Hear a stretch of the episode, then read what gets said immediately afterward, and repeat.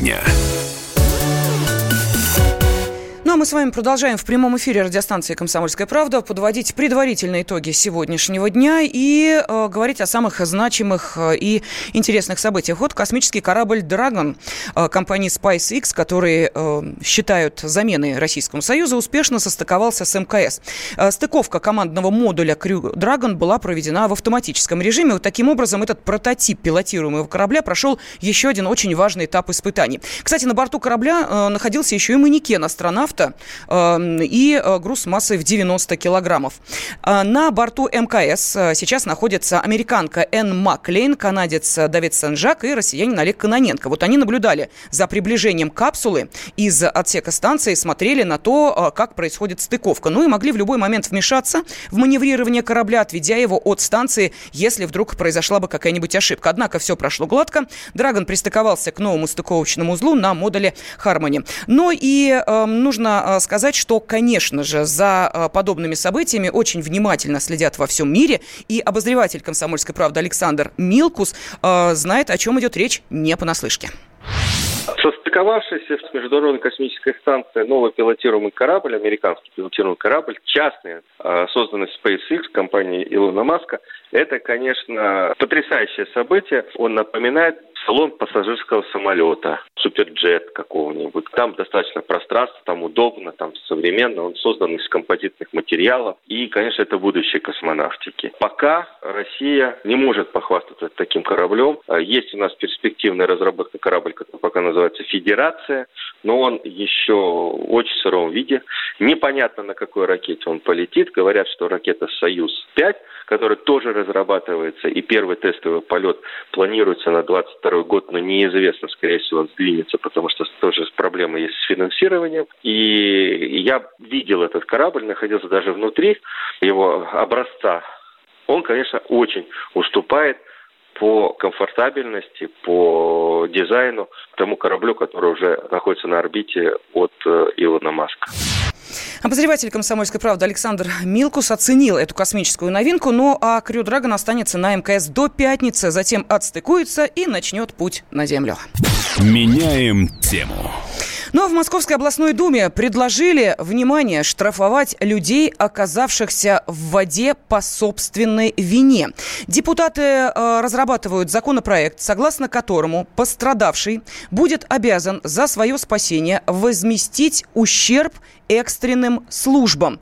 Э, это э, заявление прозвучало от э, зампредседателя Комитета. Мособлдумы по вопросам государственной власти и региональной безопасности Николая Черкасова. Ну и, разумеется, уж коль мы сейчас с вами невольно вспоминаем вот это выражение, всем известное по замечательному произведению «12 стульев. Спасение утопающих. Дело рук самих утопающих», хотелось бы, чтобы правозащитники оценили подобное предложение. Мы дозвонились до правозащитника Юрия Нестерова. Для начала как странную, настолько странную, что я даже не могу э, вот взять и определенно ее отвергнуть или наоборот поддержать. Почему? Меня каждую зиму просто потрясают рассказы о мужиках, которые прутся по весне, когда лед тонкий, со своими сверлами э, ловить рыбу. Их отрывают от берега, там э, они проваливаются под лед, все такое. Надо ли с них брать штраф? Да я бы брал штраф с этих ребят в этих случаях. Другая ситуация. Люди пошли плавать, э, но попали в непогоду, лодка там там перевернули, это чистейший несчастный случай. Беда. И, и без того человек чуть не потому, чуть не, не лишился, можно сказать, жизни. Спасли, спасибо. Но еще его за это наказывать? Абсолютный идиотизм. Бред полный. Понимаете? Полный бред. Ну вот оценку э, инициативы э, Мособлдумы мы сейчас э, услышали от правозащитника Юрия Нестерова. Но, кстати, сами депутаты говорят, что в каждом конкретном случае после завершения спасательной операции будет составлен акт об израсходованных ресурсах. И только после этого спасенный поймет, на какую сумму он попал. Меняем тему. Ну а Госдума Российской Федерации рассматривает законопроект о запрете хостелов в жилых домах. И по мнению авторов законопроекта, размещение в многоквартирных домах мини-гостиниц и хостелов нарушает права других жителей дома. Ну и, естественно, поскольку речь идет в первую очередь о больших городах, где подобная проблема существует, мы решили обратиться за комментариями к вице-президенту президенту Российской гостиничной ассоциации Алексею Мусакину для того, чтобы он сказал, решит ли подобное предложение те проблемы, которые есть в этой области.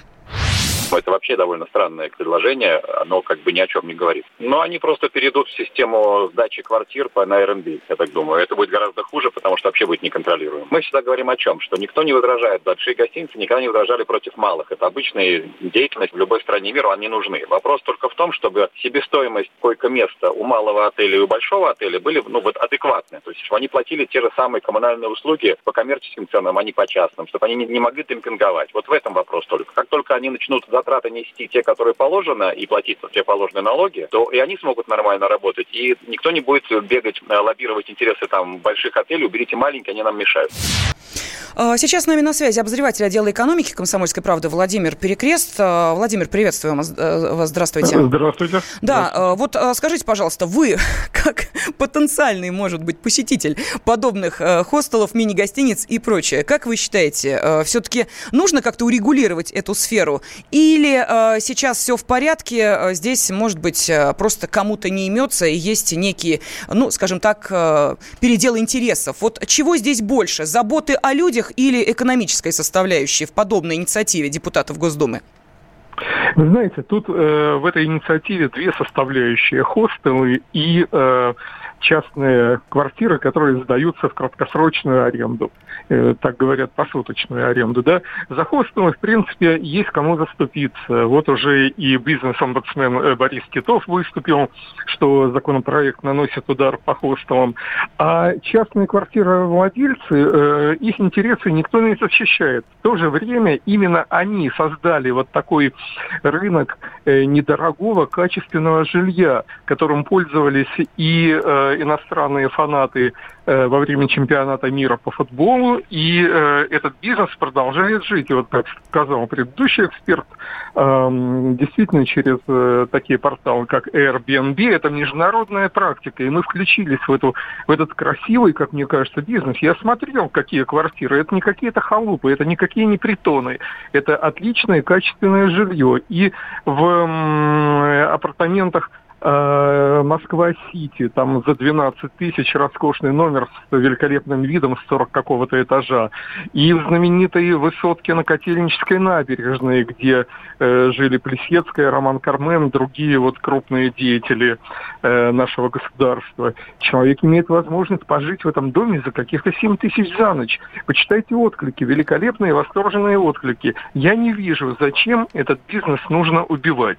Если вот, как сказал предыдущий предыдущий эксперт, да, что э, вменить вот этим людям такие же налоги, как и э, платят гостиницы, ну, наверное, бизнес этот умрет.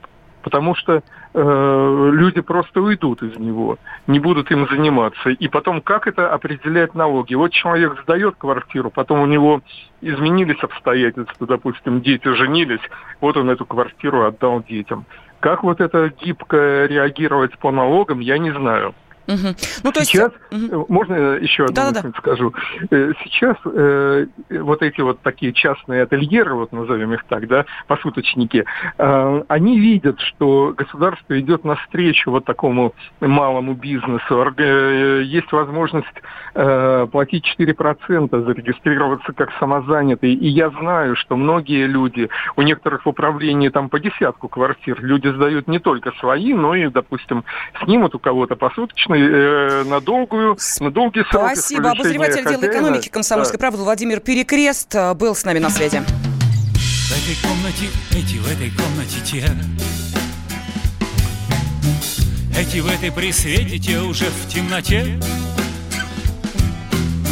Тем понятно про этих, этим не до утех. Но и эти не знают, что случилось у тех, чей чай горячей, чей чай горячей, чей чай горячей, чей чай горячей.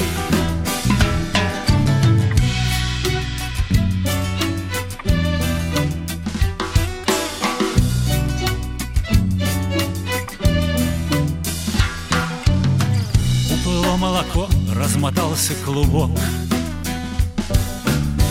До реки далеко, а колодец глубок Так бывает порой, лес горит за горой. Лес горит за горой, лес горит за второй. Чей чай горячей, чей чай горячей? Чей чай горячей, чей чай горячей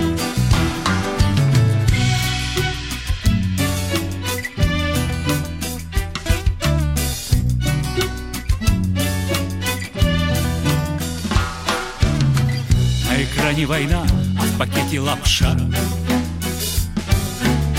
Перспектива темна, как душа торгаша. А когда на Руси поменяется масть Наши высшие силы не дадут нам пропасть. Чей чай горячей, чей чай горячей? Чей чай горячей, чей чай горячей? Чей чай горячей, чей чай горячей Чей чай горячей, чей чай горячей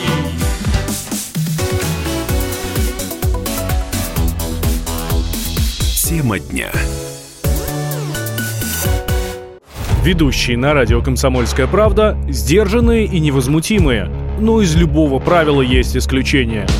Дай по морде мне. Встань и дай. Хочешь уважаемый, стекло хочешь? такое? Давай. Вот Не говно в эфир кидают. Я- Ты несешь какую-то хрень. Мы расстреляем его из водяных пистолетов мочой. Самый горячий парень радиостанции в прямом эфире. Исключение из правил с Максимом Шевченко. Слушайте по вторникам с 8 вечера по московскому времени.